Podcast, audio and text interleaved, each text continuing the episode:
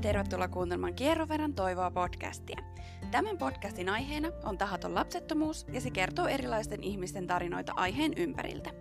Kannattaa ottaa kierron verran toivoa tili seurantaan myös Instagramissa, niin saat aina ajankohtaisen tiedon uusimmista jaksoista sekä paljon muuta sisältöä tahattomaan lapsettomuuteen liittyen. Minun nimeni on Jaana Vaholuoto ja tulen toimimaan tämän podcastin juonteena. Minun oman tarinani tahattomasta lapsettomuudesta löydät blogista osoitteesta kierroverrantoivoa.fi. Podcastissa kerrotut tarinat ovat aina kertoen omia näkemyksiä ja kokemuksia heidän matkaltaan, eivätkä näin ollen sisällä terveydellistä neuvontaa. Käännythän aina terveydenhuollon asiantuntijoiden puoleen oman terveytesi ja mahdollisten hoitojesi tiimoilta. Nyt lämpimästi tervetuloa kuuntelemaan tämän päivän jakso. Hei ja tervetuloa kuuntelemaan Kierron verran toivoa podcastia. Tänään meillä on vieraana Pauliina Orrensua. Tervetuloa. Kiitos. Aivan ihana saada sut tänne nauhoituksiin mukaan ja haluankin heti alkuun tosi paljon kiittää sinua sun rohkeudesta, että tuut juttelemaan tahattomasta lapsettomuudesta ja kertomaan sun tarinaa sen parissa. Ihan mahtavaa, että saatiin sinut tänne. Ja tota, mehän istutaan tällä hetkellä täällä keskellä Helsingin keskustaa Unionin kadulla, hotelli U14, kulmas viitissä, jos muistan nimen oikein tälle huoneelle, ja ei ihan hullumpi paikka jutella tässä merinäköaloilla varustetussa huoneessa, että ootko koskaan aiemmin käynyt tässä hotellissa? En ole, oli uusi tuttavuus, mutta on kyllä tosi kauniin oloinen paikka. Kyllä, justi kattelin tätä huonetta, että nimenomaan tähän kyseiseen huoneeseen voisin tulla joskus vaikka parisuuden lomalle sitten, kun aika sille on sopiva, että, että vaikka hääpäivää viettämään. Puitteet olisi ainakin tosi ihanat. Kyllä, ja tosiaan tämä huone me ollaan saatu tähän nauhoitukseen, että hotelli on tarjoutunut tarjoamaan nämä nauhoitus- ja majoitushuoneet tähän nauhoituksen ajaksi sen takia, että heidän, heidänkin mielestänsä tämä meidän teema tälle podcastille tahaton lapsettomuus on tosi tärkeä ja on tärkeää saada sille sitten lisää ääntä kuuluviin, niin olemme kyllä tosi kiitollisia ja hyvissä puitteissa saatu koko viikonloppu viettää täällä. Mutta tota, me lähdetään sun matkaa käymään läpi ja sun matkalle on mahtunut kyllä monia käänteitä, mitä ollaan juteltu alustavasti, rankoista hoidoista tosi moniin keskenmenoihin ja kaikesta tästä huolimatta sulla on tällä hetkellä kaksi ihanaa lasta. Ja lähdetään käymään sun tarinaa läpi siitä, että jos hieman alkuun kertoisit itsestäsi. Mä oon Pauliina, 44-vuotias perheen äiti, vaimo, sisko ja tytär. Ja mun perheeseen kuuluu ihana puoliso ja tosiaan kaksi elävää lasta ja sitten meillä on 14 taivaslasta myös meidän perheeseen kuuluvana. Ammatiltani olen varhaiskasvatuksen opettaja. Olen työskennellyt pitkään eri varhaiskasvatuksen yksiköissä ja on koulutukseltani myös kirkon diakoniatyöntekijä ja nuorisotyöohjaaja. Et voin sanoa, että on surutyön ammattilainen koulutuksen puolelta, mutta myös sitten kokemusasiantuntijuuden puolelta. No nyt kun sanoit tuon ääneen, niin se on kyllä ihan varmasti juuri näin, että, että molemmat palvelee toisiansa varmasti. Omat kokemukset työtä ja työn osaaminen sitten niitä omia kokemuksia. Koetko, että siitä on ollut apua omien kokemuksien käsittelyssä siitä omasta koulutuksesta? No varmaan siitä surutyön kokemuksesta on ollut. Että Joo. on tajunnut ehkä sen semmoisen surun vaiheet ja sen surun etenemisen eri tavalla.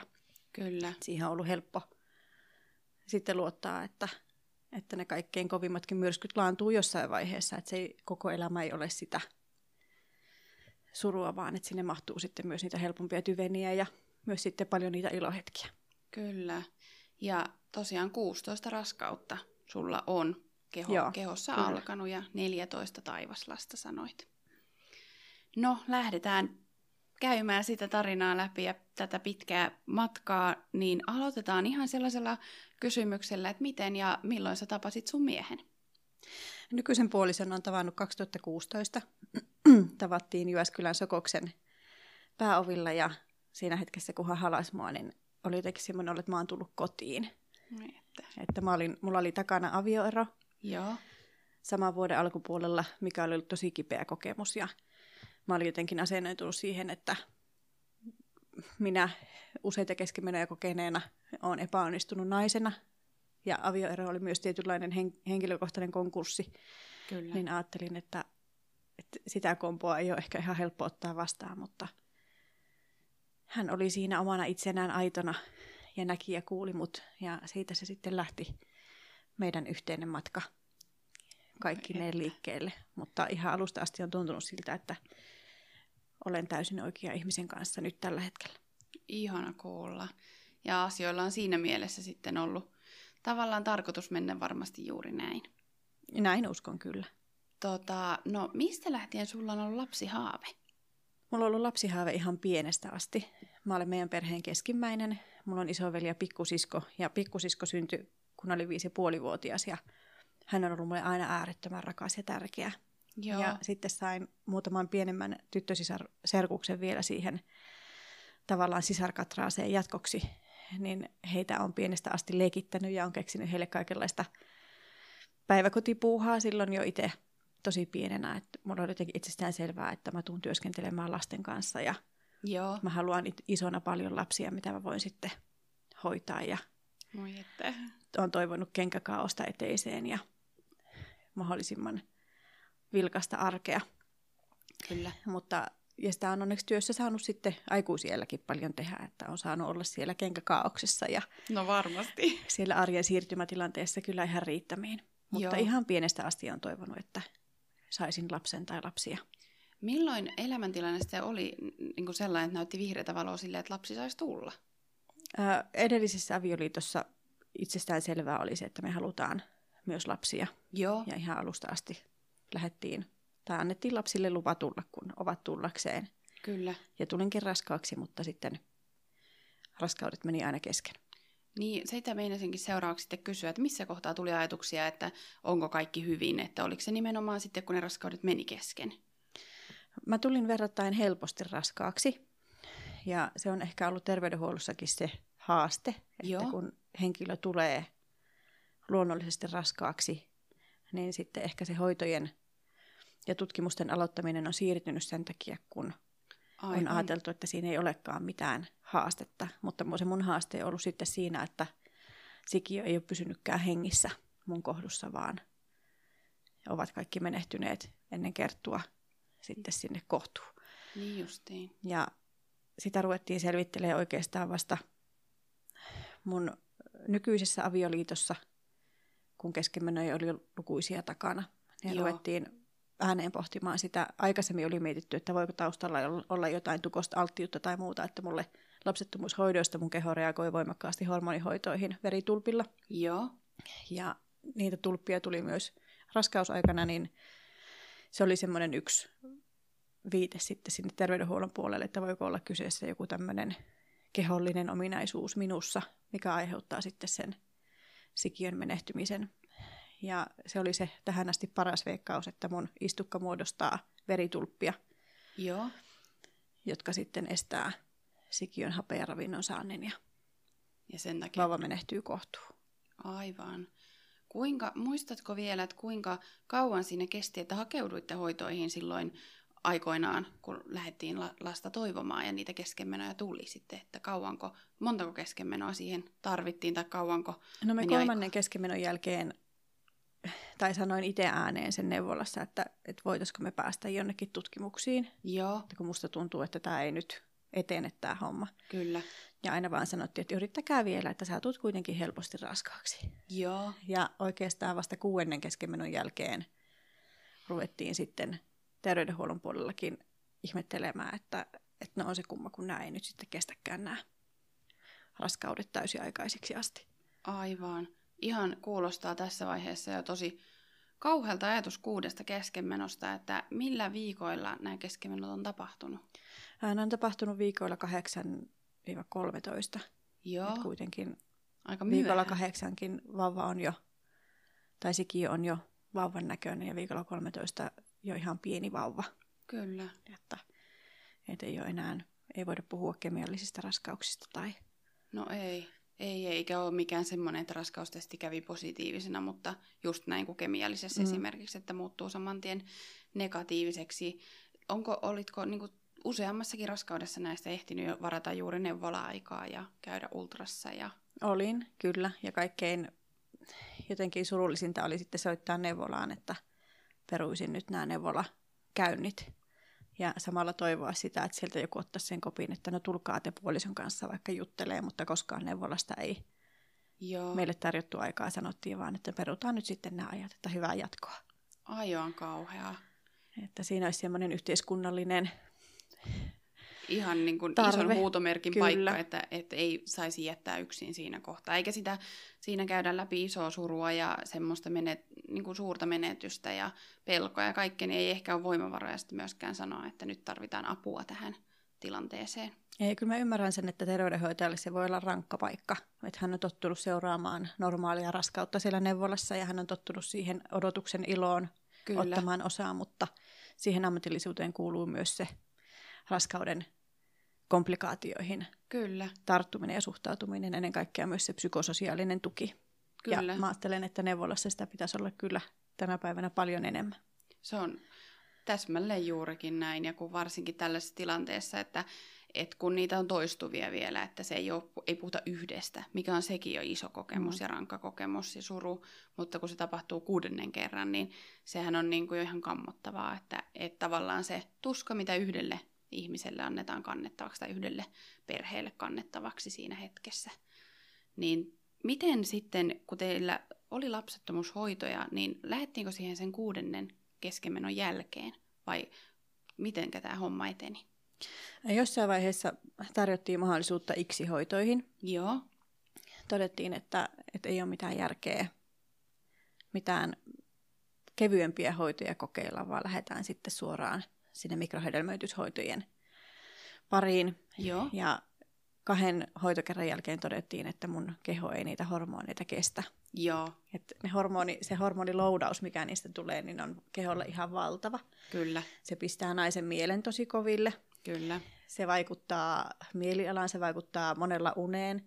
Mulle se vaikutti molempiin. Mä olin tosi räjähdysherkkä. Joo. Ja mä olin tosi, tosi kärtyisä, mutta sen olisi vielä kestänytkin mutta sitten kun rupesi veritulppia tulemaan jalkoihin, niin sitten se jatkuva kleksanen pistäminen tai marevanin syöminen, niin ja ensin kun ajateltiin siitäkin, että se on vaan huono tuuri, että tulee ekasta hormonihoidosta, keho reagoi siihen. Joo. Mutta sitten kun sitä ruvettiin vähitellen tutkimaan, niin todettiin, että mun keholle ei voi hormoneita antaa enempää, että se oli se kaksi x kertaa mitä meidän perheelle tarjottiin, niin sanottiin, että pitää miettiä joku toinen vaihtoehto, että Joo. mun kroppa ei sitä hormoniloudausta enää kestä. Kyllä, ja sehän alkaa olla vaarallista varmaan siinä kohtaa, että jos puhutaan veritulpista toistuvasti, niin ne nyt ei varmaan terveydelle ole mitenkään niin kuin kohottavia, tai mitenkään ainakaan paranna sitä terveydentilaa. No ei, ja jotenkin sitten se semmoinen itsensä liian alttiiksi laittaminen hormoneiden takia, niin Kyllä. ei se tuntunut mielekkäälle enää siinä vaiheessa. No ei varmasti. Ja miten nämä punktiot ja muut, koska niihinkin tietysti kuuluu paljon, paljon pistettäviä hormoneita, niin samaan aikaan pistettiin sitten niitä verenohennuslääkkeitä, niinkö, tai syötiin marevaania. No mä aloitin sitten aina verenohennuslääkkeet vasta siinä vaiheessa, kun mulle tuli se veritulppa. Okei. Okay. Mutta munasolupunktio on ollut ehkä yksi elämän kivuliaimmista kokemuksista. Tiedän, että moni selviää siitä hyvin ihan kuin mistä tahansa toimenpiteestä. Kyllä. Mutta mä oon aina mennyt sieltä komplika- komplikaatioiden kautta, että mulla on sitten alkanut vuotaa verta vatsaonteloon ja on ollut useita päiviä hoidossa sairaalassa sen kivun lievityksen takia ja on välillä sanottu siellä sairaalassa, että ei sun pitäisi olla käyvä hoidon mukaan näin kipeä. Että, Joo. että meidän terveyskirjastot ja muut näyttää, että tämän toimenpiteen jälkeen ei pitäisi tulla näin kipeäksi, että pitäisi pystyä jatkamaan sitä arkea, mutta siinä on sitten monesti altavastaajana sairaspedissä sanomassa, että no mun kroppa toimii nyt valitettavasti tällä kertaa näin, että mä en voi sille mitään. Että, no niin, tietenkään ei voi. Että voitteko vaan hoitaa sen kivun pois, että pääsen jatkaan elämää. Kyllä.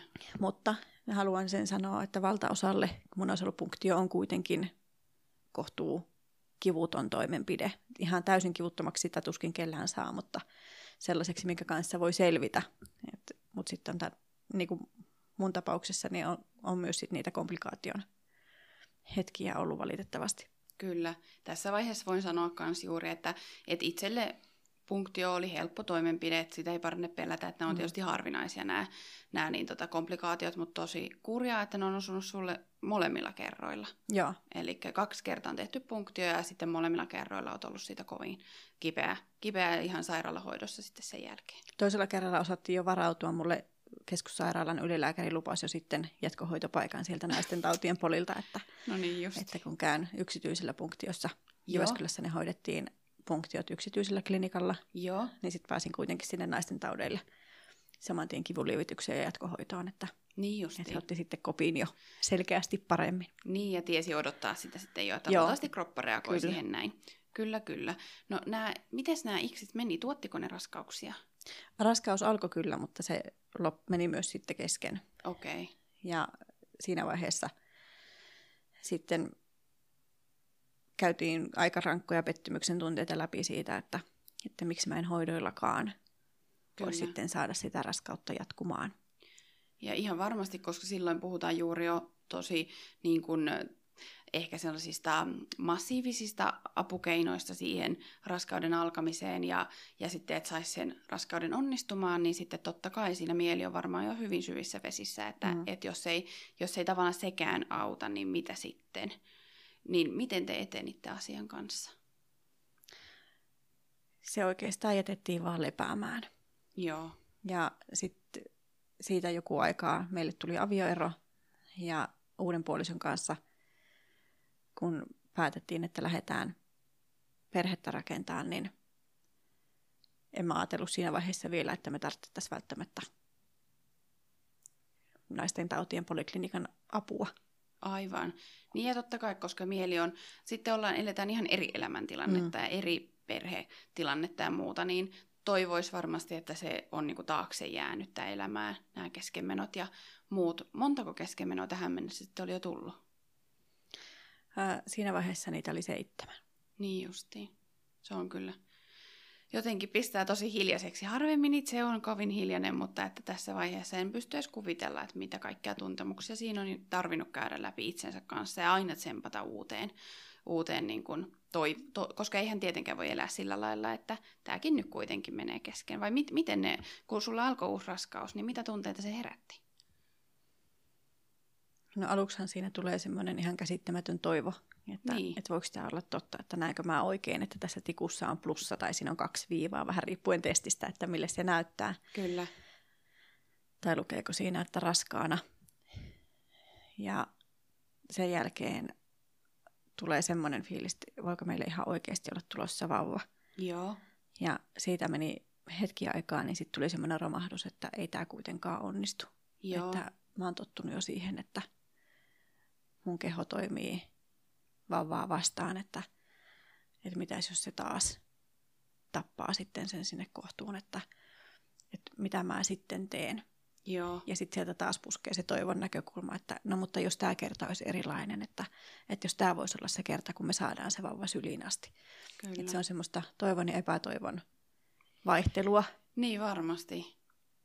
Muistatko vielä, että, että kuulostaa ihan kamalalta edes kysyä tätä, mutta että minkälaisia tunteita sitten on tullut, kun onko keskenmenot alkanut aina jollain vuodolla vai onko se tavallaan näkynyt vasta ultrassa, että, että onkin raskaus mennyt kesken, että miten nämä on niin kuin, tapahtunut?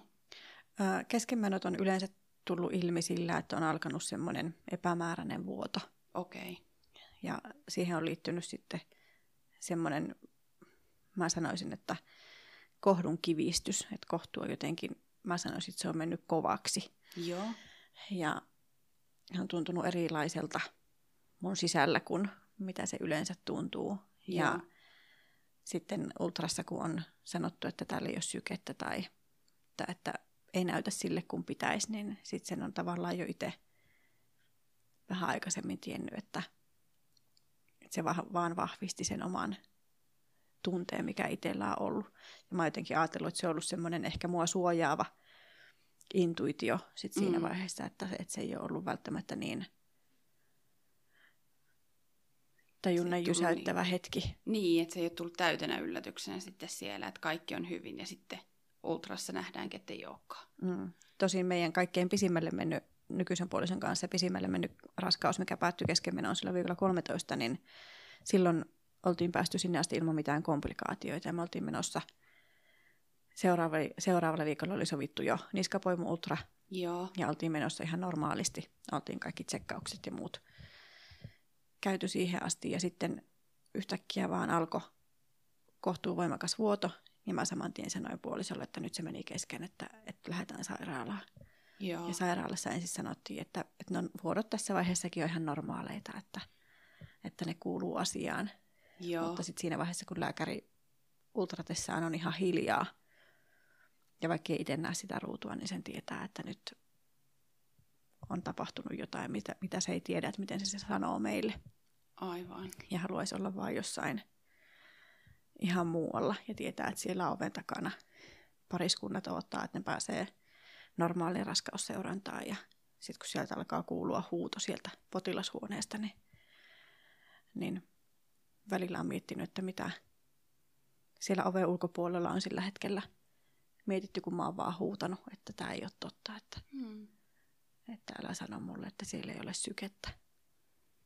Musta tuntuu ihan kammottavan pahalta ajatus tästä nimenomaan, että miltä on siinä hetkessä niin kuin tuntunut, kun on tavallaan päässyt ensimmäistä kertaa noin pitkälle. Ja kun sanoit, että ei ollut komplikaatioita ja odotetaan jo sitä ultra-aikaa, että tämä olisi niin kuin se kerta sitten, kun olisi se teidän aika saada pieni, pieni sieltä syliin, niin on ollut varmasti ihan niin kuin kammottavaa.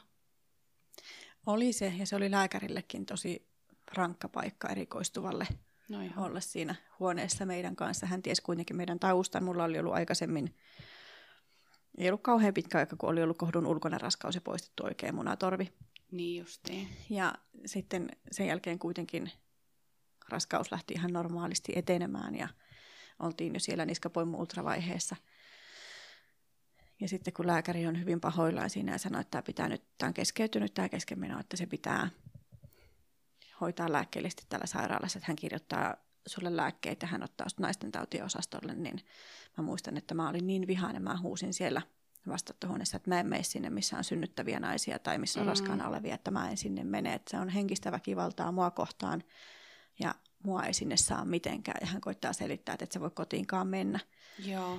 Niin mä sanoin, että jos en mä pääse päivystysosastolle, niin mä en mene sitten mihinkään. Että mä so- soitan potilasasiamiehelle ja oikeusasiamiehelle ja mä en sinne naisten taudeille mene. Joo. Ja mulla on ollut se tuuri, että mut on Jyväskylässä pääsääntöisesti päivystysosastolle otettu. Joo. Ei ole pakotettu sinne naisten taudeille tai synnyttäneiden osastolle. Et se on otettu ihan tosissaan se mun hätä. Kyllä. Ja on, ovat olleet samaa mieltä siitä, että se on keskenmenoa kokevalle liian suuri psyykkinen stressi, mutta kun rakenteet ovat mitä ovat, niin sen takia ne valtaosa hoidetaan sitten siellä Siis kyllä. synnytysosastoilla. Ja mun mielestä se on, niin kuin, että jos, jos tä, jollekin asialle pitäisi tehdä tässä tapauksessa jotain, niin juuri tälle. Itse en voi mitenkään samaistua näihin samoihin kokemuksiin. Mulla on yksi kohdun ulkoinen raskaus taustalla, mutta siitäkin totta kai edelsi pitkä yritys. Mä en raskautunut helposti ja sitten mä odotan siellä sitä myrkkypiikkiä, millä se sulatettiin. Sulatettiin se alkio pois munatorvesta samalla, kun mua vastaan kävelee synnyttäneen tulleita äitejä, jotka lykkää pieniä vauvoja sillä samaisella osastolla, mm. niin kuin niissä sängyissänsä, niin mun mielestä se on niin kuin sulaa vääryyttä, että, että tavallaan sä kuulet samalla, kun joku käytännössä melkein synnyttää ja, ja iloitsee siitä tulevasta pienestä ja sä itse samalla oot siellä retkellä, missä sitä yritetään sitten sulattaa pois. Mm. Niin kuin, että se ku, niin kuin, tavallaan, että ymmärrän tosi hyvin sen, että et missä tapauksessa halunnut sinne osastolle. No, miten asiat sitten eteni? Eli se, ke, se oli keskeytynyt se keskenmeno ja se piti sitten tyhjentää lääkkeellisesti. Joo, mä pääsin sinne päivystysosastolle ja siellä sattui olemaan myös työvuorossa kätilöitä, jotka oli sisäilmaongelmien takia siirretty sinne Joo. possin puolelle, että eivät olleet vanhalla, vanha, sairaalan vanhoissa osissa ja sanottiin, että se hoito onnistuu kyllä myös siellä päivystysosastollakin. Joo. Ja se oli ihan äärettömän iso henkinen helpotus, että pääsin sitten sinne ja sain oma huoneen, missä puoliso sai olla mun kanssa. Kyllä. Että hän oli niin pitkään, kun todettiin, että meidän koira pystyy kotona olemaan ilman pissityksiä ja muita. Että sitten välillä kävi Hoitamassa, hoitamassa koiran. koiran pissitykset ja sitten tuli takaisin. Mutta, Joo. mutta että saatiin sitten omaa rauhaa. Ja mulla oli kaikkein tärkeintä se, että mä en kuule viereisestä huoneesta tai käytävältä yhtään ainutta vauvan itkua. No just tätä tarkoitin. Silloin kun otet, otettiin osastopaikkaa synnytysvastaanotossa, niin siinä oli paljon synnyttämään tulevia, Joo. jotka selkeästi järkytty siitä, kun mä ulvon siinä sairaalasängyllä ja puoliso itkee vieressä. Ja no. kyllähän siinä tajuaa sen, että noille ei ole kaikki hyvin. No tietenkin. Ja mä oon lähdössä tästä synnyttämään. Ja jotenkin se semmoinen meidän täydellinen sivuuttaminen, että kaikille muille, esimerkiksi me otettiin siinä tu- useita tunteja, niin tuotiin välillä vettä ja pillimehua. Joo. Ja mulle sitten sanoi yksi labrahoitaja, että voitko itkeä vähän hiljempaa. Et ole tosissas. Että, että jotenkin se semmoinen, että ei mitään sermiä eteen tai ei mitään muuta tilaa, Niin. missä voisit olla. Muuta kuin niitä samassa tilassa synnyttäneen tulevia. Samassa tilassa synnytysarvioon tulevia, Oi. tulevia tai mitkä on tullut synnytysvastaanottoon muuten, mutta, mutta että semmoinen diskriitti kohtaaminen, niin kyllä se valitettavasti nykypäivänä on vielä aika lapsen kengissä. Kuulostaa niin, kuin niin epäinhimilliseltä, että miten, miten asiat edes... Siinähän nyt otsallansakin jo näkee, että tämä pariskunta on aivan väärässä paikassa väärään aikaan, että, niin kuin, eikö mitään tutkimushuonetta tai mitään tahansa ihan sama, vaikka just joku sermi tai mitä ikinä, että saisi jotain yksityisyyttä siihen tilanteeseen ja ettei ainakaan tarvitsisi nähdä niitä. Ja myös järkyttäähän se tietenkin synnyttäminen, synnyttämään tuleviakin, että niin kuin kaikille se on, koska si- totta kai sielläkin pelottaa, että onko kaikki hyvin ja muuta, mutta varsinkin niin kuin te, teidän näkökulmasta niin tuntuu tosi kurjalta. Mutta kätilöiden ja lääkäreiden kohtaaminen oli kyllä tosi hienoa, että, että mulle on kaikkein tärkeintä ollut se, että joku sanoo, että hän on pahoillaan mun Kyllä. kanssa Niin ja että hän ottaa osaa siihen suruun ja että sitä sikiötä pidetään vauvana, Aivan. eikä se ole vain raskausmateriaalia tai se ei ole vain joku epämääräinen möykky, Kyllä, koska mä ajattelen, että ei möykyllä ole sykettä eikä möykyllä ei ole raajoja, vaan se on ollut vauva siitä asti, kun silloin syke löytynyt. kyllä. Niin se, että joku uskaltaa sanoa myös ääneen sen, että, että mä oon tosi pahoillani sun tilanteesta. Kyllä. Ja siellä osastollakin meidät kohdattiin tosi kauniisti. Ja silloin kun puoliso ei mun kanssa ollut siellä, niin sinne sattui yksi hoitaja, joka sanoi, että hän ei voi tulla sua hoitaan. Että, että kä- käsitin, että hänellä oli vissiin sitten jotain omakohtaisia kokemuksia, että hän ei kestänyt sitä mun tilan näkemistä, mutta sitten ne muut hoitajat, ketä siellä oli, niin olivat kyllä aivan ihania, että yksikin hoitaja sitten kun lopulta vauva tuli ulos, niin, niin hän istui mun kanssa vessassa pitkään ja piti mua sylissä ja sanoi, että itke niin pitkään kuin sua itkettää, että hän on tässä sua varten. Ja mä, hän ulvoin siellä, en tiedä kuinka pitkään ulvoin, mutta, mutta pitkään. Ja pidin hänestä kiinni kuin hukkuva ja hän kesti sen mun surun ja kivun ja hän sanoi, että vaikka nyt tuntuu siltä, että sä et selviä, mutta hän on tässä niin pitkään, että sä selviät. Ai että. Nimeä en muista, mutta päivystysosaston semmoinen vähän iäkkäämpi sairaanhoitaja, joka oli niin ihanan äidillinen, että, että musta tuntuu, että mun psyykkinen turvallisuus sillä hetkellä oli paras, mitä se on ikinä minkään keskenmenon hoidossa ollut. Hän otti sinusta koppia. Hän otti kiinni kyllä silloin, kun mä putosin. Oi että. No, tässä kä- kävi juuri niin kuin mä ajattelinkin tähän nauhoitukseen jo valmistautuessa. Mutta jatketaan silti. Tässä nyt yleensä tämä menee niin päin, että minä juontajana tsemppaan sitten haastateltavaa, mutta, tota, mutta nyt koko tämä juontaja itse itsensä tai haastattelija. Mutta niin, koska tuossa tulee niin monia semmoisia tunteita, mitä itse on käynyt läpi ja ollut sitten siellä ja on kohdannut semmoisia hyviä hoitajia ja hyviä kätilöitä, jotka on ottanut koppia ja tukenut sitten niillä silloin, kun on ollut kyllä aika paskoja reissuja tonne mm. naisten tautien polille itsellekin useampan kertaa, mutta ei missään nimessä tällaista kokemusta, mikä, mikä sulla on taustalla. Mutta tota, sitten kun tästä selvittiin ja te menitte kotiin, niin monesko raskaus tämä oli ollut tai tämä keskenmeno? Olisikohan se ollut yhdeksäs tai kymmenes? Aivan mielettömän, mielettömän kyllä monta, monta tosi epäreilua kohtaamista teillä siellä siihen mennessä oli kyllä jo ollut, mutta annettiinko teille mitään ohjeistusta, että tutkittaisiin, tai että oliko ajatuksena silloin hakeutua hoitoihin tai muuta? No sitten siinä vaiheessa, kun oli tämä kaikkien pisimmälle mennyt raskaus ja siihen liittyvä keskenmeno, niin todettiin, että, että nyt ei meillä enää pää kestä. Joo. Siinä vaiheessa, että nyt me tarvitaan omaa aika lisää. Kyllä. Ja sitten se, se oli kevättä 2017. Ja sitten päätettiin, että silloin 2017 syksyllä otetaan yhteyttä naisten polille vielä. Joo. Ja 2017 syksyllä mä täytin 40 vuotta ja me oltiin päätetty sitten se, että tavalla tai toisella meidän lapsihaave toteutuu, että me oltiin yhteydessä SOS-lapsikylään ja kyseltiin mahdollisuuksia sijaisvanhemmuudesta. Ja päästiin haastatteluun ja sovittiin, että me aloitetaan silloin alkuvuodesta 2018 Pride-valmennus.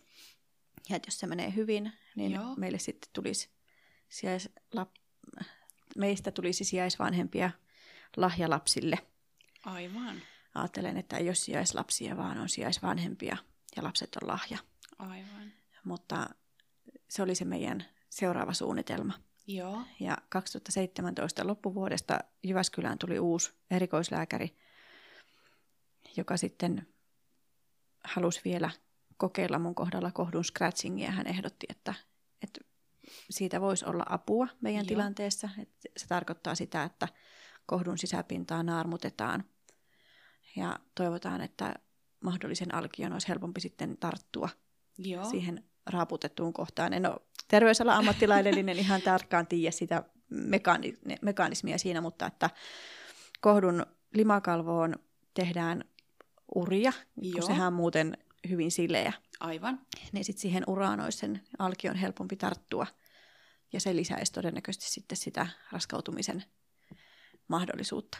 Aivan. Ja me, mulla oli sinne kohdun scratchingiin aika, kun me oltiin jo päätetty, että me lähdetään SOS Lapsikylän Pride-valmennukseen ja muutetaan sitten sinne myöskin SOS Lapsikylään.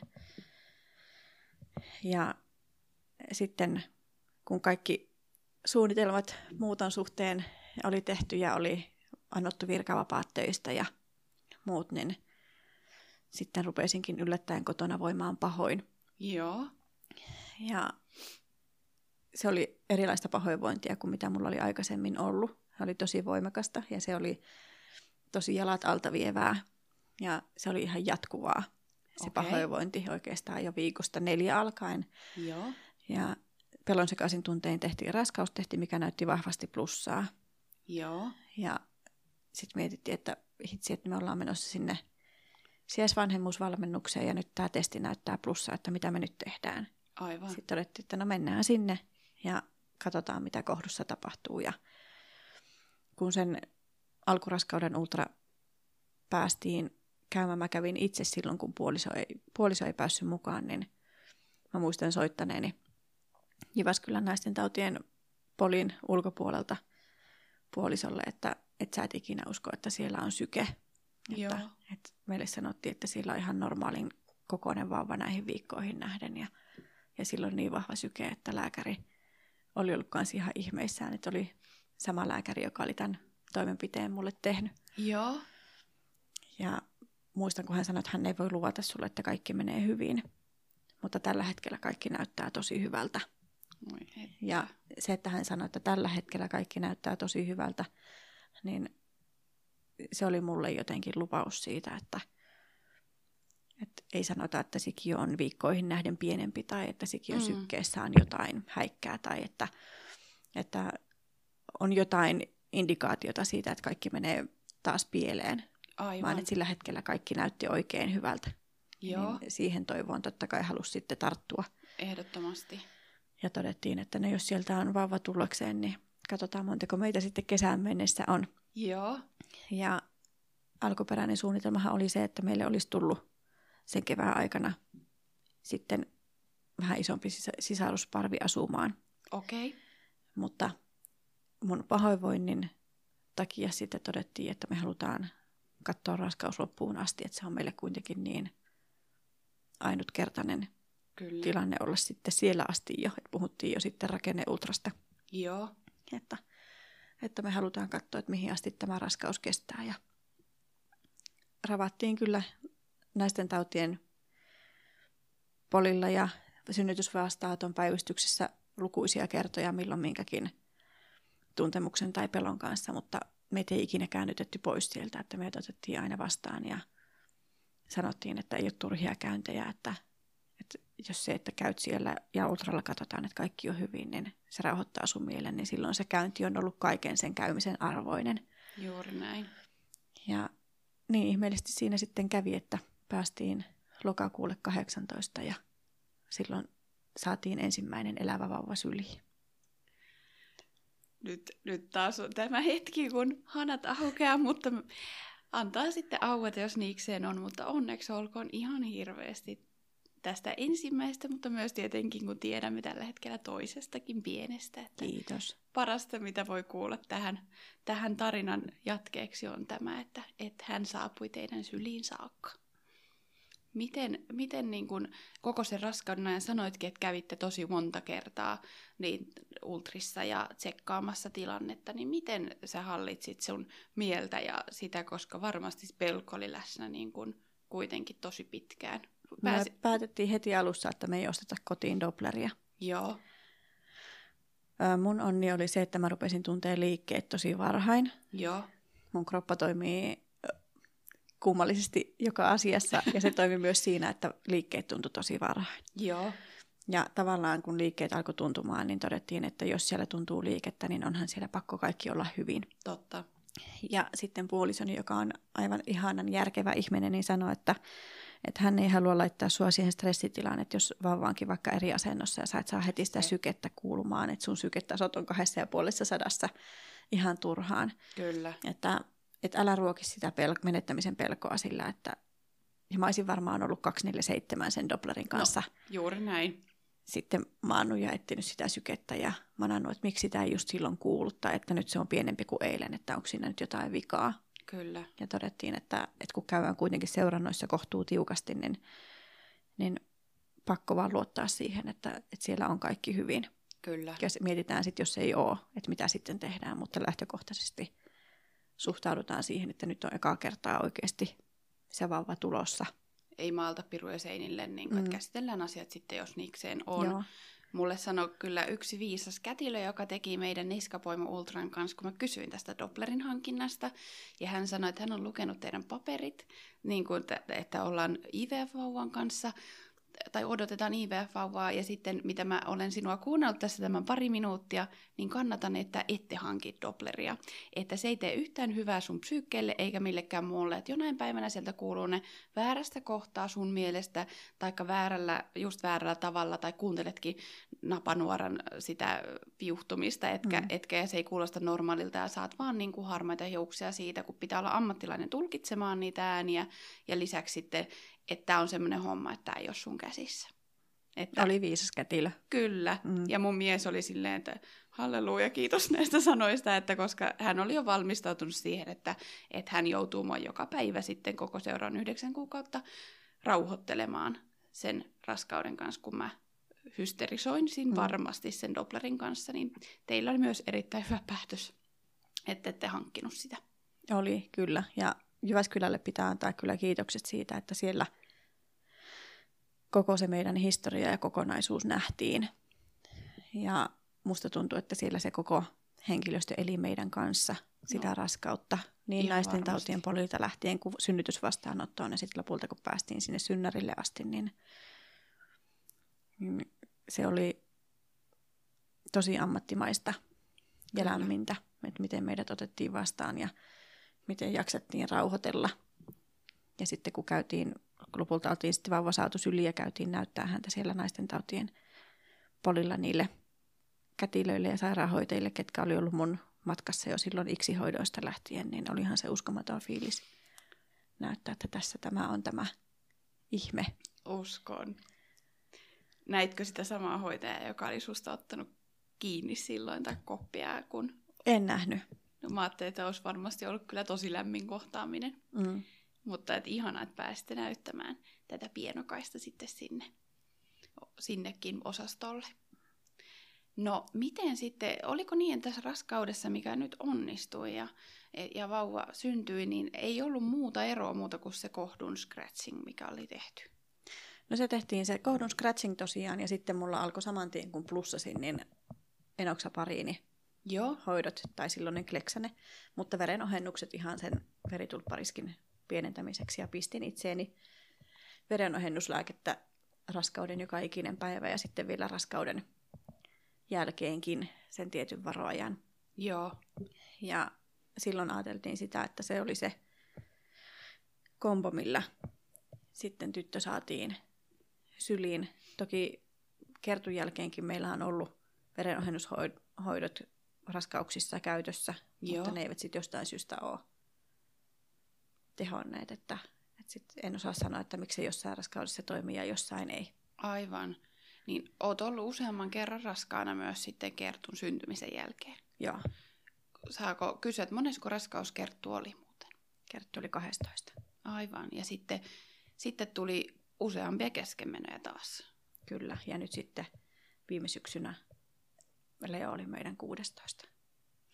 Tämä kuulostaa kyllä niin uskomattomalta, että, että miten tämä tarina on mennyt. Miten, miten te jaksoitte? Että miten, oli, oliko teillä lapsitoive tai sisarustoive sitten Kertun syntymisen jälkeen? Oli, ja Kerttu oli viisi, ku, viisi kuukautinen, kun tulin Kertun jälkeen ekaa kertaa uudelleen raskaaksi. Joo. Ja silloin ajateltiin, että no, hän on hyvin tervetullut, että otetaan sisarus lämpimästi vastaan. Kyllä. Mutta, mutta se raskaus ei sitten myöskään kestänyt sen pide, pitempään.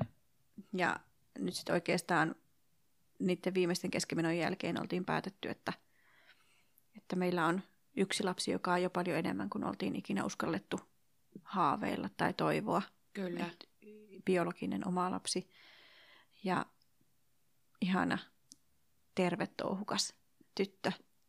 Että meillä voi olla ihan hyvä elämä myös kolmestaan. Aivan. Ja päätettiin, että, että me ei enää yritetä eikä stressatakaan asiasta, että, että nyt lyödään semmoinen henkinen piste tavallaan sille. Kyllä. Todetaan, että, että ollaan oltu tahattomasti lapsettomia, ollaan oltu sekundäärisesti lapsettomia, mutta voidaan silti elää ihan hyvää perheelämää ja perhearkea. Ja no siitä päätöksestä ei sitten mennyt kuitenkaan kauhean kauaa, kun kertusta tuttu pahoinvointi yhtäkkiä yllätti. Joo. Ja valvoin, tai ensin valvoin yötä. Yleensä en valvo, vaan nukun hirmu hyvin. Joo. Ja tiesin, että nyt on kropassa jotain taas erilaista, kun, kun en unta saa. Ja seuraavana päivänä hain sitten raskaustestin ja se näytti plussaa. Ja oikeastaan samaan aikaan alkoi raskauspahoinvointi. Joo. Niin tiesin, että, että jos se alkaa nyt jo näin voimakkaana, niin se on taas erilaista kuin mitä oli ollut siinä välissä kesken menneiden raskauksien kohdalla, että voiko tämä oikeasti mennä näin, että meille toinenkin vielä suodaan. Sitä meinasinkin seuraavaksi kysyä, että onko niin, että näiden keskenmenneiden raskauksien kohdalla ei ole ollut niin pahaa pahoinvointia? Joo, ei ole ollut. Että on ollut jonkunlaista. Joo. Ja silloin kun oli se viikolla 13 edennyt raskaus, niin silloin se oli tosi kovaa Okei. Okay. kyllä myöskin, mutta, mutta silloin kun raskaudet on mennyt aikaisemmin kesken, niin se on ollut laimeampaa Niin justiin. se pahoinvointi. Et tiesit heti, että tässä on vähän jotain eri tavalla ehkä. Joo, Joo. Aloitettiinko silloin sitten sitä verenohennuslääkettä? aloitettiin kyllä. Siinä meni hetki pidempään kuin Jyväskylässä asuttiin silloin Hussin alueella. Joo. Ja tuntuu, että pääkaupunkiseudulla kaikki toimii hitaammin Joo. kuin tuolla Kehä kolmosen ulkopuolella. Mutta tota, sain kuitenkin verenohennuslääkkeet aloitettua. Ikinä en päässyt samanlaiseen raskauden aikaiseen seurantaan, mitä Jyväskylässä Aivan. todettiin, että ei ole kyseessä riskiraskaus, vaikka se Jyväskylässä oli Okei. sitä suurimmassa määrin ollut. Joo. Mutta hussilinjaukset on vissiin vähän erilaisia kuin muualla. Joo. Ja siitä protestoitiin koko viimeisimmän raskauden viime metreille asti, että se olisi pitänyt riskiraskautena hoitaa No ja ihan varmasti. kontrolloida.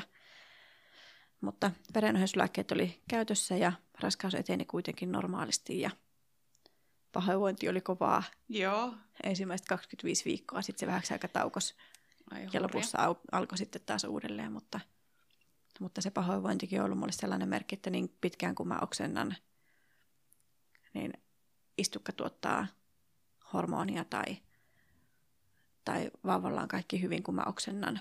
Kyllä. Että, että sitten jos se oksentaminen loppuu, niin kun sit se loppuu sillä jossain vaiheessa, niin sitten iski semmoinen paniikki, että onko vauvalla kaikki hyvin, mutta, No niin, tietenkin. mutta sitten tuntuu onneksi jo liikkeet ja myklyäminen niin vahvana, että ties sen, että jos se potkii noin kovasti, niin onhan sillä vauvalla pakko olla kaikki taas hyvin. Kyllä, siis tosi ristiriitasta, koska itse olen kärsinyt todella pahasta raskauspahoinvoinnista ja se oli tosi lamauttavaa, niin kun, että, että kun oksentaa useita, useita, useita, useita kertoja päivässä ja haluaisi vaan niin kuin vajota maan alle, että se niin kuin helpottaisi edes hetkeksi. Et mäkin muistan, että mä nukuin vaan kaikki vuorokaudet. Kun tietysti kun ei ollut lapsia, niin se oli mahdollista myös levätä sitten sen, sen pahoinvoinnin ajan, mutta kun se pahoinvointi oli ihan 24-7. Mutta sitten taas toisaalta se muistutti koko ajan siitä, että se raskaus on siellä Mm. kohdussa ja, ja just tuottaa hormonia, niin miten sä jaksoit sen, sen ajan sitten, kun on pahoinvoiva ja sitten on pieni lapsi ja pelko tietenkin myös siinä, niin miten sä jaksoit? No mä olin aika pitkälle töissä. Joo. Se oli tietysti haastavaa olla lapsiryhmässä, kun piti välillä käydä oksentamassa. Niin. Ja sanoin, että Ope nyt äkkiä poistuu, että Ope tulee kohta takaisin. Ja, ja välillä sitten siinä saattoi olla oven takana aika monta lasta, että, että toi Ope ei ollut kyllä pissimisen ääni, että mitä sä teit siellä vessassa. Oi ei, joo. Ja kun koittaa selittää, että mulla oli vähän paha olla, niin ei mahataudissa voi tulla töihin. No niin justi. Ja kun koittaa selittää, että no, tämä ei ole mahatautia, että, että, mutta kun ei viti, viti ihan alkuvaiheessa vielä lapsillekaan kertoa töissä, että, että Niin. opemasussa on vauva. Kotonahan se oli pakko kertoa esikoiselle verrattain aikaisin, kun hän huolestui hirveästi siitä mun oksentelusta ja oli myötä elämässä siellä vessassa ja silittämässä ensin, että äiti minä parannan sinut, että, että älä enää oksenna. Ja sitten oli pakko sanoa, että äitin massussa on vauva, että äiti oksentaa samalla lailla kuin sinustakin, kun olit äitin massussa. Joo. Ja sitten esikoinen saattoi silittää mun selkää, että, että rakas vauva, älä okseta enää äitiä. Moi rakas. Että rakas vauva, anna äidin levätä. Ja sitten siinä ei tiennyt, että itkeekö vai nauraa vai mitä tekee, kun toinen on niin Niin. empaattisena siinä läsnä. Ja hänelle oli jotenkin ihan itsestään selvää se, että, että totta kai hänelle on tulossa pikkusisarus. Joo. Ja hän sanoi silloin, kun kerrottiin, että meillä on tulossa vauva, että sieltä tulee veli. Ja sitten me oltiin vähän puolison kanssa, että eihän sitä nyt voi tietää vielä tässä vaiheessa. Ja niskapoimuutrasta tullut hullua hurskaammaksi, kunnes sitten vasta rakenneutrassa selvisi, että tode- todella sieltä on tulossa pieni poika. Moi että. Ja sitten kun sanottiin kotona, että sieltä on pieni poika tulossa, niin hän tuumaa vaan, että minä tiesin sen. Että, että hän oli ehkä meistä kolmesta se, joka suhtautui siihen pienemmän sisaruksen tuloon kaikkein luottavaisimmin. Että hän uskoi silloinkin, kun itse välillä siinä omassa uskossansa horju, Joo. niin hän tsemppasi siinä, että kyllä se veli on sieltä syliin tulossa, että uskokaapa vaan. Moi kulta pieni. No ihanaa, että on ollut äidillä mukana ja isällä tietenkin tämmöinen pieni tsemppari siinä matkan varrella ja tuomassa varmaan sitä lohtua ehkä niissä jän pelottavissakin hetkissä. Ja On kyllä, ja Niin. täytyy puo- puolisolle ja esikoisille antaa kredittiä siitä, että, että he ovat omalla huumorintajullaan sitten onnistuneet myös sitä oksentelua keventämään, että aina kun aloin, aloin yökkäämään, niin he on kyllä nauraen osallistunut siihen. voi siihen, miten että- kiva. Osannut samaistua siihen sun, tai niinku tu- tukenut sitä sun roolia sitten siinä. Kyllä, ja se on varmaan ollut semmoista helpot, helpotuksenkin naurua sit siitä, että, että hekin tietää, että kaikki menee hyvin, kun se taas yrjöää. No ihan varmasti. Ja tahattomia koomisia tilanteita kärrylenkillä tai jossain, kun on pakko ottaa koiran kakkapussi. Vaikka koiraa ei enää pari vuoteen ollutkaan, mutta koiran kakkapussit on ollut maailman parhaita oksennuspusseja. Toi olisi muuten ollut hyvä vinkki meikäläisellekin. Niin kuin mun mies teki semmoisen hauskan videon näin jälkikäteen. Se naurattaa, mutta silloin ei naurattanut, kun mä kuulin aina, että se otti musta kuvan, kun mä oksensin. Niin kuin takapuoli pystyssä ties missä ja autossa ja kaikkialla, missä on laittanut meneen. Onneksi silloin oli sentään pussi. Niin tota, mutta se on, se on oikeasti tosi hauska video nyt, kun hän yhdisti ne kuvat yhdeksi videoksi. Niin on aika karmeita katseltavaa myös, mutta muistaa hyvin, että se olo oli kyllä sen mukainen, että koomisia hetkiä. Te voitte sitten lapsen 15 tai 18 vuotissynttäreillä näyttää tämmöisen kootut pätkät. Että... Just näin. Me näytetään se häissä ja sanotaan, että niin, tota, äidiltä terveisiä, että onnea vaan tulevaan että, että, ja hyviä raskauksia, jos tämä periytyy. Mm-hmm. Mutta, tota, mutta tosiaan toi pahoinvointi näytteli myös varmaan semmoista helpottavaa roolia, vaikka se onkin karseeta. Näytteli se kyllä, ja kun esikoisen aikaan olin saanut apua myös tipassa olosta, Joo. niin myöskään se sinne hakeutuminen ei ollut enää mikään kynnyskysymys, että Niinpä.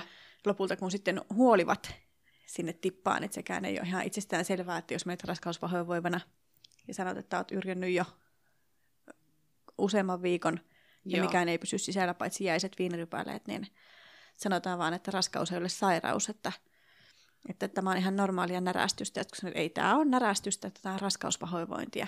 Voi apua. Niin välillä sitten olen miettinyt myös sitä, että mitkä on ne kriteerit lääkäreillä närästyksen ja oksentelun ja raskauspahoinvoinnin diagnosoimiseen, että jos sitten potilastiedoissa lukee hankala närästys siitä, että kun on Just ollut näin. tippahoidossa, että, että myös tavallaan, joo, raskaus ei ole sairaus, mutta se voi aiheuttaa naiselle hyvin monenlaisia olotiloja, joita täytyy voida hoitaa lääketieteellisesti.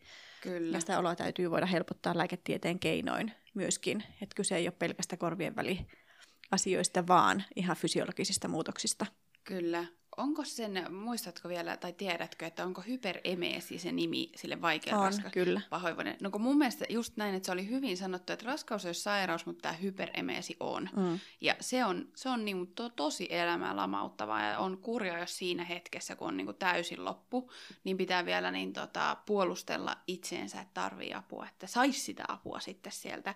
Kun itsekin muistan, että ainoa mikä helpotti oli se tippa. Mm. Ja, Ja- sen kanssa on monta päivää ollut sen jälkeen oksentamatta. Just näin. Mikä ihmeliuos se on ollut, mutta Siis, ja muistan kanssa, että se oli niin kuin aina, mua pelotti se tipan laittaminenkin, mutta sen jälkeen, kun se olo oli niin hirveä, niin mä mieluummin menin uudelleen sinne tippaan, kun niin kuin se, että mua ei enää pelottanut yhtään se, kun mä mietin vaan, että, että niin kuin se olo sen jälkeen, kun Mm. mm. sen tipan saa siihen käteen ja menee muutama tunti ja sitä on niin kuin tippunut sieltä, niin se, se helpotuksen olo oli huomattavasti suurempi kuin se pelko siitä kanulin laittamisesta. mm. No tota, helpottiko pelko missään kohtaa tämän toisen raskauden aikana? mä sanoisin, että kummankaan lapsen kohdalla se ei ole oikeastaan missään vaiheessa täysin helpottanut. Että siinä vaiheessa, kun on lähtenyt synnytyslaitokselle ja on tiennyt, että nyt raskaus kä- tai synnytys käynnistetään, niin on ollut semmoinen äärettömän helpottunut olo siitä, että, että mun ei tarvitse enää tsempata yhtään pitempään, että, että tämä on se päivä, Juuri niin. kun se käynnistys alkaa, kumpikin raskaus on siis käynnistetty, tai synnytys on käynnistetty, niin se on ollut itselle semmoinen äärettömän psyykkisesti va- vapauttava hetki lähteä sen kassin kanssa sinne sairaalalle, että nyt tänään mun ei tarvitse enää kääntyä kotiin, vaan tästä alkaa se itse synnytys. Kyllä. E- esikoisen synnytys eteni käynnistyksellä ihan normaaliin alatiehen, mutta Kuopuksen synnytys meni sitten käynnistyksestä kiireelliseen sektioon. Joo. Ja silloin ennen sitä sektioa muistan, kun lääkäri sanoi, että käynnistys ei etene, Joo. niin mulle tuli semmoinen paniikki, että, että se vauva kuolee sinne kohtuun, että mä en tätä toista saa syliin asti, että, että jos se käyn, käynnistystä ei jatketa ja käynnistys ei etene, niin voiko se ehtiä se sektio mukaan siihen. Ja oltiin kuitenkin vielä aika pienillä viikoilla, oltiin viikolla 37 plus ihan muutama päivä yli, niin, Joo. niin, niin siellä lääkäri oli kyllä ihana, kun sanoi, että, että he pitää susta niin hyvän huolen että- ja vauvasta, että sä saat sen vauvan syliin asti. Moi että. Ja täytyy sanoa, että sektio oli synnytystä voista helpompi mulle, Joo. koska silloin kun sain esikoisen synnytyksen jälkeen syliin, hän oli siniharmaa vauva, joka korisi. Hän ei Joo. hengittänyt kunnolla, että silloin en tiennyt, mille kuulostaa vasta syntyneen parkaisu tai itku. Tiesin vaan sen, mille tuntuu nähdä sininen vauva, joka heilahtaa huoneesta ulos ja sanotaan, että se lähti elvytyshuoneeseen isän kanssa. Ja sitten sektiossa, kun yhtäkkiä verhon takaa kuulukin tosi napakka vauvan parku Joo. ja itku, niin se oli mulle semmoinen hetki, että mä romahdin ihan täysin. Ja mä sanoin puolisolle sitten jälkeenpäin, että mä en ikinä ollut kuvitellut, että, että se voisi kuulostaa niin kauniille se Mm. vauvan itku. Ja mä kysyin siellä sektiosalissa monta kertaa, kertaa että onko se oikeasti elossa se meidän vauva, että, että onko se oikeasti sen ääni, mikä kuuluu. Ja että täällä on ihana, ihana terhakka jäntävä pieni poika, että, että saat sen ihan kohta syliin. Ja sitten kun sain hänet syliin, niin sanoin monta kertaa, että se hengittää normaalisti, että, että miksi se hengittää normaalisti Niin, ja mi, niin. miksi se on näin jotenkin läsnä tässä hetkessä. No hänkin kävi sitten happihoidossa vähän myöhemmin, mutta, mutta sain kuitenkin sen sylihetken sitten Kuopuksen kanssa siellä synnytyssalissa viettää. Että Se oli varmasti jonkinlainen korjaava kokemus myös sit sen ensimmäisen synty, synnyttämisen jälkeen. oli se, ja jotenkin kaikkien menetysten jälkeen, niin se, että saatiin sitten vielä pieni poika elävänä, terveenä syliin, niin musta tuntuu, että, että mun oikeastaan kaikki siihen astinen se semmoinen toive perheestä ja muusta, niin että se oli nyt sitten annettu meille, että, että meillä oli sillä hetkellä ihan täysi perhe ja jotenkin se, mistä ihan vauvasta asti, no ei voi sanoa, että vauvasta asti jo haaveilu, mutta hyvin pienestä Niin, leikikästä niin. asti toivonut sitä tietynlaista perherakennetta itselle, niin se annettiin sitten meille. Ja siinä se, tai hän nyt vielä toinen, toinen pieni oli ja pääsi syliin asti. Kyllä. No, tällä hetkellä teillä on kaksi pientä lasta kotona. Meillä on reilu kolmevuotias ja sitten on tämä kohta viisikuukautinen. Aivan suunnattoman paljon onnea vielä. Haluan uudestaan Kiitos. sanoa, että siis ihan sydämeni pohjasta asti, että ihanaa, ihanaa, että teidän tarina meni näin, että päättyi tähän pienen pojan syntymään sitten vielä. Ja tota, tähän tuli mieleen, kun tät, tätä jaksoa kun mä mietin että, ja etsin tähän haastateltavaa ja ihanat laitoit viestiä, kun mulle tuli toiveisiin, että haluttaisiin jakso ihmiseltä, ja kuka on käynyt läpi keskenmenoa, että mikä auttaa niin kuin jaksamaan raskautumaan uudestaan ja mikä luo sitten sitä toivoa ja jaksamista. Ja sitten sun tapauksessa vielä, tietenkin näitä on ihan poikkeuksellisen monta niitä keskenmenoja, mutta myös sä oot vielä töissä lasten parissa. Niin miten niin tämä koko kombo, että onko se lasten parissa työskentely ollut hankalaa missään vaiheessa tämän oman tilanteen takia ja mikä sua on auttanut jaksamaan sitten uudestaan ja uudestaan? Lasten parissa työskentely on ollut taakka ja siunaus. Mm. Taakka siinä mielessä, että kun on välillä väkisinkin miettinyt niitä laskettuja aikoja ja niitä, että minkä ikäinen se lapsen pitäisi olla, jos se olisi syntynyt. Aivan. Ja että meilläkin olisi tämän ikäinen näitä asioita harjoitteleva kotona, jos kaikki olisi mennyt hyvin. Kyllä. Niin niissä hetkissä se on ollut rankkaa. Tai niissä hetkissä, kun päiväkodin pihalla pieni lapsi juoksee syliin ja sanoo, että mä toivoisin, että saisit mun äiti. Oi apua. Ja miettii, että mitä mä, miten mä pidän itseni kasassa Hmm. siinä hetkessä, kun se, että saisin olla jonkun oikea äiti, on Mm. ollut se kaikki, mitä on halunnut ja toivonut ja rukoillut ja pyytänyt. Ja sitten toinen sanoo noin. Niin ne on ollut henkisesti tosi rankkoja hetkiä. No ihan varmasti. Mutta sitten taas se jatkuva elämän ilossa mukana oleminen ja täysin ennakoimattomissa päivissä, kun ei ole yhtään samanlaista päivää varhaiskasvatuksessa aamulla, että yhtään tiedä, mitä kaikkea lapsiryhmästä tulee sen päivän aikana vastaan. Ja Kyllä. se on täynnä huumoria ja naurua ja halaja ja pusuja ja kädestä pitämistä ja syliin kiipeämistä ja ihan hervotonta pöljäilyä välillä, mm. Mutta semmoista, mikä auttaa sit siinä arjessa. kyllä. Niin siinä mielessä se on ollut myös siunaus, että siellä on sitten ollut aivot myös välillä narikassa, että on voinut vaan heittäytyä siihen työntekoon täysillä. Kyllä. Eikä ole ollut sen työpäivän aikana mahdollisuutta miettiä mitään muuta kuin sitä lapsiryhmän tarpeita ja haasteita sillä hetkellä. Ja sen verran hektinen työ ehkä, että ei edes kerkeä. Ei kerkeä onneksi ajatella Kyllä. Omia asioita. Ja sitten ajattelen sitä seurakuntapuolen työkokemusta, että sieltä on ehkä saanut niitä semmoisia työkaluja sitten niiden hankalien hetkien keskelle. Että on ollut jotain, ehkä siellä tietopohjasta jotain kättä pidempää, mihin on voinut tukeutua, että, että on ollut tiettyjä teoriapohjia tai muuta Kyllä. sitten siellä taustalla ja ymmärrys siitä, että miten suru käyttäytyy, että se ei ole mikään, välttämättä ei mene samalla lailla kuin trauma- tai shokin vaiheet, vaan se on hyvin pyörämyrskymäinen se surun olemus ja että se välillä tulee ja välillä menee. Joo, Ja kun sen ymmärtää, niin sen kanssa on ollut helpompi tulla toimeen. aivan. Mutta sitten myös se toivo on ollut siellä koko ajan läsnä, että, että mä oon ajatellut, että niin kauan kuin on elämää, niin niin kauan on toivoa. Ja sitä on myös sen jälkeenkin, että uskon, että, että jossain vaiheessa me, meidän perhekin on täysi 18 henkinen. Mutta tota, siihen asti niin se toivo on ollut se, mikä on kantanut ja kantaa. Ja mä uskon myös siihen, että jos me ei oltaisi saatu Kerttua ja Leoa, niin me oltaisiin saatu se sisarus Katras meille Hmm. lahjana, lainaksi. Ja me oltaisiin saatu heitä kasvattaa. Tai sitten olisi tullut joku toinen vaihtoehto. Mutta että jos se vaihtoehto ei olisi ollut se oma raskautuminen ja sen vauvan syliin saaminen, niin se olisi ollut sitten se sijaisvanhemmuus tai adoptio tai joku muu keino. Että aina on olemassa toivoa, että ei ole täysin toivottomia tilanteita. Että se, miten se toivo kunkin elämässä näyttäytyy, niin se käyttäytyy eri tavalla. Kyllä. Mutta mä toivoisin, että ihmisillä voisi olla semmoinen luottamus siihen, että se asia voi järjestyä jollain tavalla.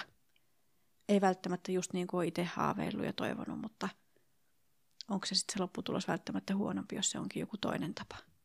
Se on kyllä juuri näin ja niin, kuin niin viisaita sanoja, että, että kiitos, kiitos, että tulit sanomaan ne, koska uskon, että ne luo tosi paljon lohtua ja tuo juuri sitä nimenomaan sitä toivoa ihmisille, jotka on samassa tilanteessa. Että vaikka siinä hetkessä tuntuisi, että asiat ei mene just sillä tavalla, kuin oli ne alun perin suunnitellut, niin onko se lopputulos loppuviimeksi sitten yhtään sen huonompi, jos se keino tai tapa päästä siihen perhe-elämään on toinen. Mm. No, mä haluaisin viimeisenä kysyä sulta vielä, että mitä vinkkejä antaisit muille, jotka on tällä hetkellä vaikka vastaavassa tilanteessa, on kokenut keskenmenoja tai on vaikka lapsettomuushoidoissa, tai ylipäätänsä nyt kokee sitä tahatonta lapsettomuutta? No mä haluaisin sanoa sen, että he ei ole yksin. Että meitä on monia samassa tilanteessa olleita ja olevia. Kyllä. Ja mä uskon ihan äärettömän paljon parviälyn ja myös vertaistuen voimaan. Ja siihen, että kun uskaltaa avata oman suun ja sanoa, että mä tarvin apua tai että mulla on tämmöinen kokemus, niin melkein aina löytyy läheltä joku, jolla on saman tyylisiä kokemuksia tai joka tuntee ainakin jonkun, Mm. jolla niitä on, joka voisi olla tukena ja apuna. Ja mä toivoisin myös, että jokainen olisi rohkea sen hoitopolkunsa kanssa siinä mielessä, että kaikkeen ei tarvi alistua, eikä kaikkeen tarvi suostua. Esimerkiksi siihen, että keskenmeno hoidetaan siellä synnyttäneiden osastolla, koska sulla on oikeus psyykkiseen turvallisuuteen silläkin hetkellä. Kyllä. Ja jos se tuntuu liian kuormittavalle, niin tappele se tiesi sitten muulle osastolle sen keskenmenohoidon ajaksi. Kyllä. Koska se on ihan potilaan oikeus myös kokea olevansa turvassa.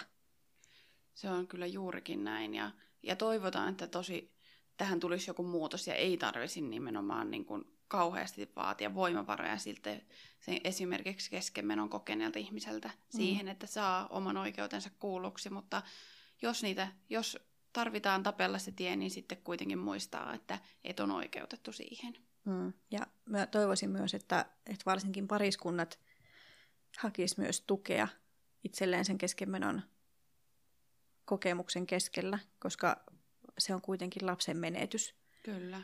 Se ei ole kyse, niin kuin alussa puhuttiin raskausmateriaalista, niin mm. se on Mm. kuitenkin yhden kokonaisen ihmiselämän menetys. Kyllä. Kaikkien synnytyshaaveiden ja vauvahaaveiden ja kuoluolotushaaveiden ja muiden menettäminen. Ja siihen on lupa saada tukea, että oli se sitten naisten tautien poliin psykiatrinen sairaanhoitaja tai lapsettomuusklinikan psykologi tai kuka tahansa, mutta Mm. pariskunnilla ja itsellisillä naisilla on oikeus siihen kaikkeen apuun ja tukeen, mitä yhteiskuntakin voi antaa. Ja mä toivon, että keskenmenoista tätä lapsettomuudesta puhuttaisiin avoimemmin. Kyllä. Luotaisiin oikeat hoitopolut keskenmenon kokeneille. Ja luotaisiin myös sellainen järjestelmä, joka koppaa kiinni siinä vaiheessa, kun sä putoat.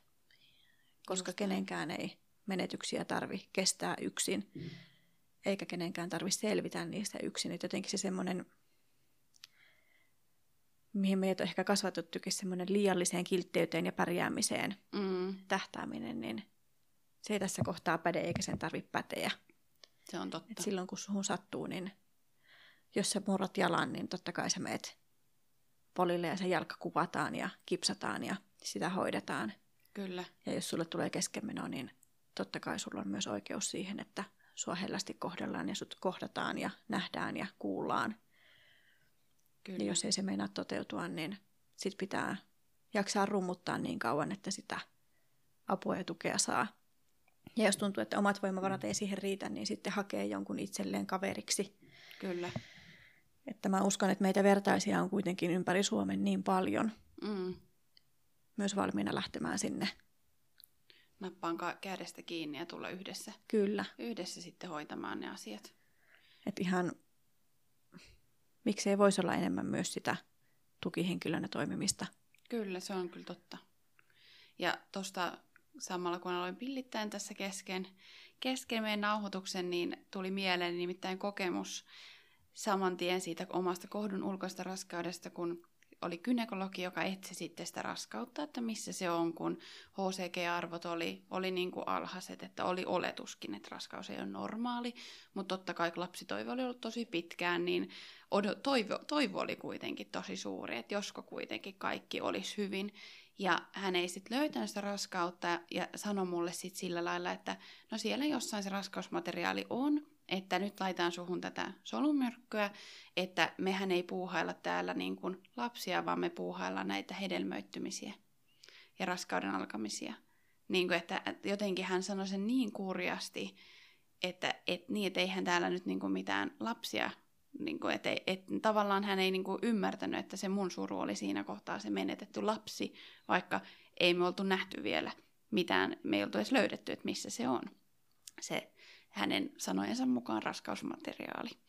Ja silloin se tuntui niin kuin siltä, että mua ei nyt yhtään kohdata se, niin kuin siinä tilanteessa. Minä oli elin toivessa mun puolison kanssa, että meillä on siellä lapsi tulossa ja hän puuhaili hedelmöittymisiä. Niin me oltiin niin kuin ihan tosi eri aaltopituudella.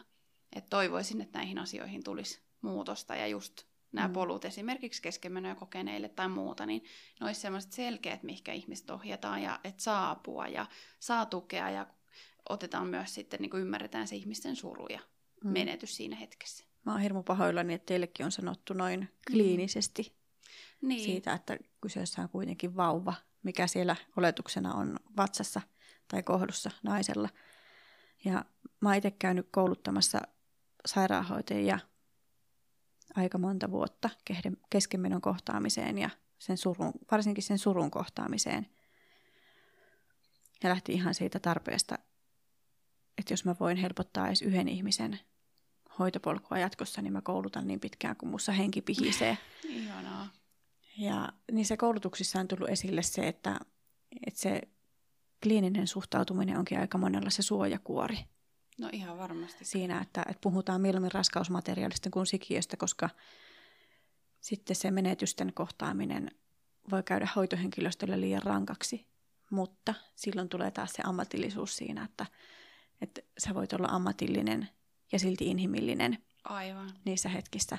Ja sä voit silti, mun mielestä kaikkein tärkeintä keskenmenossa, että se vauva tulee näkyväksi, että se ei ole vaan joku solumöykky, mikä sieltä poistuu, vaan, vaan mä oon ollut niissä hetkissäkin äiti. Kyllä. Ja mun puoliso on ollut niissä hetkissä isä. Ja jotenkin se semmoinen, että mitä sanoja käytetään ja mihin sanoihin uskotaan, koska sanoissa on hirveän vahva voima Kyllä. joko hyvään tai pahaan. Ja mä oon ainakin halunnut aina rohkaista niitä valmistuvia tai erikoistuvia sairaanhoitajakin siihen, että, että sillä inhimillisyydellä ja lämmöllä ei menetä mitään, mutta sillä voi pelastaa jonkun naisen tai pariskunnan mielenterveyden ja tulevaisuuden. Se on just niin. Että, että myös se, että miten me halutaan tulla kohdatuiksi, niin, niin on hyvä kohdella myös muita.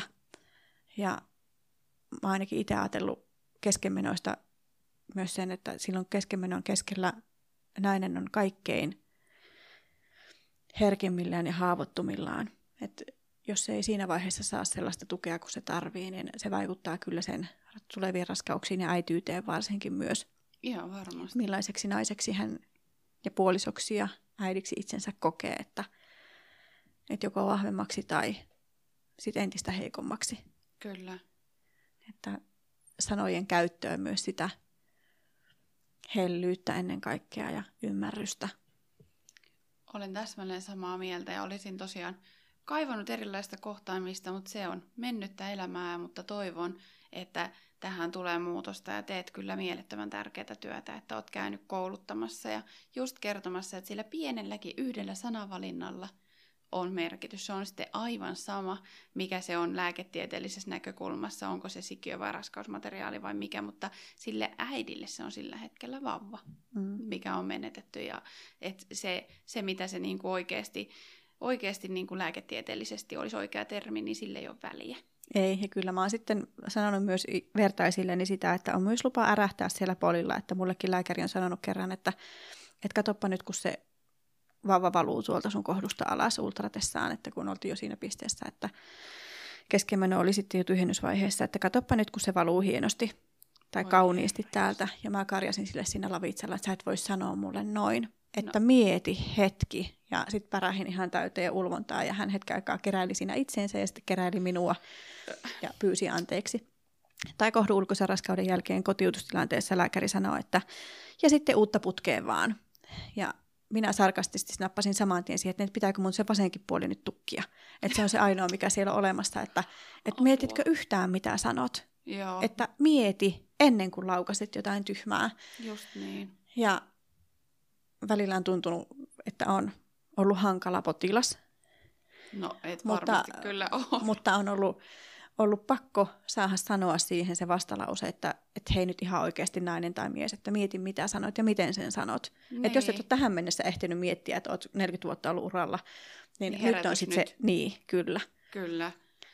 Ja tähän täytyy vielä sanoa, että sitten onneksi on niitä hyviäkin kohtaamisia, että, että tästä tältä kynekologilta siirryin sitten tähän metotreksaatin pistämiseen. Sen pisti sellainen nuori kätilötyttö ja minä tietysti ulvoin siellä aivan viimeistä päivää sitä mun menetystä, niin sitten kun me oltiin jouduttu jäädä odottaa mun puolison kanssa sinne se varoaika, että tapahtuuko siitä jotakin negatiivista, sitten ne on niin käsittääkseni jotakin solumyrkkyjä, mitä se, mm. mitä se aine on, niin sitten hän tuli halaamaan mua ja sanoi, että kyllä me kuule täällä vielä nähdään apua.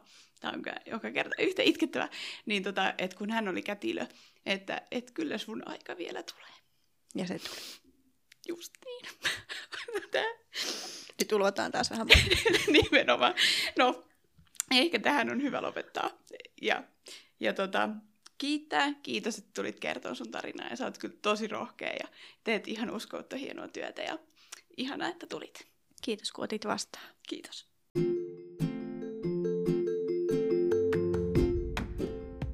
Kiitos paljon ajastasi, kun kuuntelit tämän päivän jakson. Jos pidit kuulemastasi, niin jaathan sitä muillekin ja samalla yhdessä lisätään tietoisuutta tahattomasta lapsettomuudesta. Instagramissa on paljon muutakin sisältöä tahattomaan lapsettomuuteen liittyen, joten kannattaa napata seurantaan kierron verran toivoa tili. Minun oman tarinani tahattomasta lapsettomuudesta löydät blogista osoitteesta www.kierroverantoivoa.fi. Kuullaan taas seuraavassa jaksossa.